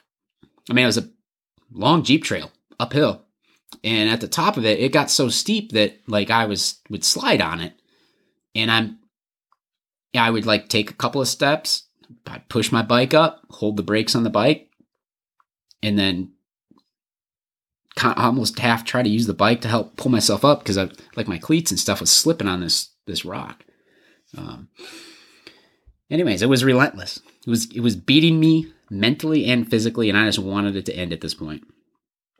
And then I dropped down onto a street, saw the sign headed up the trail, I had to push my bike up the first part, then got back on and started my way uphill when I saw the sign that said checkpoint ahead. At this point, I I didn't know where I was at. I wasn't familiar with this area. Um, but when I saw that sign that said checkpoint ahead, um, I began to smile through all the pain. I couldn't even ride all the way to the top. I had to push my bike some of the way up Jasper, but I made it. I knew I had missed the 12 hour belt buckle at this point, but I was happy. I grabbed my last poker chip, leaned my bike up against a checkpoint sign for a picture, looked around for a moment. The sun had set, just kind of took in the darkening skies, kind of looked off in our horizon, kind of took a little bit of a moment to uh, just enjoy it. I knew I'd be back again to finish up some unfinished business. I hop back, I hop back on my bike, ripped down the last single track like a boss with a smile. I hit the road and saw my wife waiting for me to arrive. One last right hand turn, and I was headed to the finish line in Ishpeming. I'm not sure where I found the last bit of energy, but I had just enough left in me to do a double fist shake in the air before crossing the finish line in 12 hours, 24 minutes, and 10 seconds, with an overall finish of 25th place. I just sat on my bike, smiled, and took it all in. I partly sat there because I couldn't really stand up straight, and I just wanted to take in a moment of finishing the hardest thing I'd ever done and reflect on it a bit. I had failed at finishing, I had failed at reaching my goal, that uh, the 12 hour mark. Um, but I was all smiles because my biggest goal was taking my limits to another level and finding more failure points to improve on in the future. I had accomplished both and had plenty to work on in the future. So um, I got it. I it was yeah. We'll dive into that, but I got I got to go back to the when I saw my wife before that last right hand turn because this is kind of a funny story and it just for for you kind of want to know uh what what the UP is like and that kind of thing. My wife had the truck parked there and was sitting on the tailgate just kind of waiting to watch me come by and this was a little bit after he'd come out of the the Jasper hill and um I, an old lady, older lady that uh, had lived across that was living that lived across the street there at some point had like came out in her like bathrobe or something and saw my wife sitting had seen my wife sitting there watching you know watching racers come by and actually brought my wife out some carrot cake and a and a cup of coffee. So i just it's kind of funny right? But um i had to share that. That's that's uh i guess that's one of the things i like like the up people are friendly up there. The uh the community really gets into um these events and really supports it. So, you know, I, I recommend just getting up there, experiencing it. If you can't make the Marji Gesick race, I recommend getting up there and riding the trails, enjoying the community. Um, I'm gonna I'm gonna read through uh, a couple paragraphs I had here from my race report, the Marji Gesick 100 final thoughts. So I don't know what it is, but even though I was going through the fatigue, pain, and mental quarrel, that's what keeps me coming back or looking for the next challenge. I feel that if you've never felt that before, then you haven't physically challenged yourself enough. If you come away from every race feeling like you hammered it and haven't hit these points, then you're not going fast enough or you haven't challenged your limits. We all have different limits, but it is amazing how much more you can do once you hit the first point of thinking you're done. I can't help but want to push those limits each time and set a new standard for what I can make my body do. It's actually pretty amazing as I look back and think about all the pain and just trying to finish. Even though I couldn't make it to the top of those climbs, I somehow found the strength to keep moving forward, even if it was just one step at a time. I stopped caring at some point about how long it was going to take to finish, but I knew I was going to make it. And um, I, I wrote some stuff in here last year about I was already I was already registered for 2017 when I posted this this race report um, because I had some unfinished business with Marji Gesick. So and then I also wrote in here uh, huge thanks to uh, Todd Poquette, Danny Hill, the entire anybody who helps with the Marji Gesick uh, race together, the whole crew. Uh, and then the communities of Marquette, Negaunee, Ishpeming, and then all of those unofficial uh, volunteer aid stations. So it's good stuff. So at the bottom of my race report is it's just a video clip, uh, just some short clips my wife had actually taken through the race. Uh, they're very short; it's not very long. And then a link to my ride file. And uh, I never actually went back and updated the reference links to add some of the other stuff. So uh, but the only reference link I have in there right now is it says this is the only one you need for now. And it's actually the link to register for the 2017 Marji Gesick because you, you can still register. So, anyways, this uh this whole thing's long enough, and you know I everybody always wants to compare races. Um, I've found it very difficult to really ever compare any races, um, you know, apples to apples because they're all different. You know, some races have some gravel, some races um, have some crazy rocks, but then they have a lot of gravel, and so you can never really compare anything. Like I said, the the Daah Hey took me uh, about 20 minutes less to do, but then there's tons of heat. So like, I think the Marji Gesick was definitely a lot more rugged uh, and rough riding worked you over uh, way more physically. Um, but as far as just combined toughness, it's just there's no break in this race. You don't, um, you know, you, you you do a lot of climbing. Uh, I think only two of the climbs are on on uh, gravel, you know, but the the you're just going up and down all day, and when you're you're climbing single track, and like I said, when you you hit some trail that feels flowy, and then you realize it was uphill, uh, I think that says a lot about the type of trail you were riding on the day. And uh, so I'm looking forward to it. the The race is uh, what I think almost uh, coming up on a month away uh, from the time me recording this. So looking forward to it. I'll obviously put out another race report after the race this year, and I'll I'll get some audio out again. So um, and hopefully I've got a a, a Marji uh, belt buckle to go along with it. But anyways, thanks for tuning in. I don't want to keep you much longer, and uh, just a, a couple like housekeeping type things, I guess, for the website. Uh, keep checking things out on the resource pages.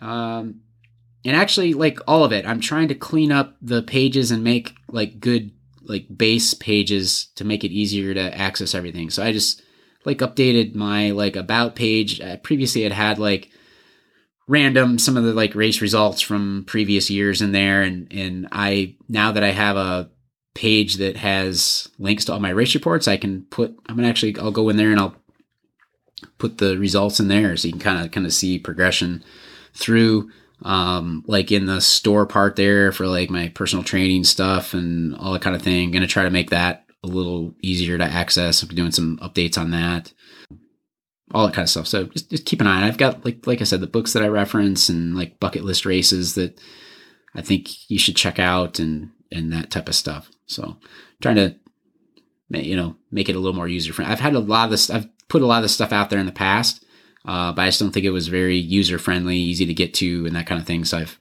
like I've taken it taken it down and uh, like putting it back up, and so I, I, think I've got like kind of a good site format um, to be able to access everything. And as far as like podcasts, you obviously you can find these on Stitcher, Google Play, iTunes. Um, what are your other any of your other favorite podcast apps you should find them if you if it's you can't find it in there let me know. You can send an email to podcast at endurancepath.com.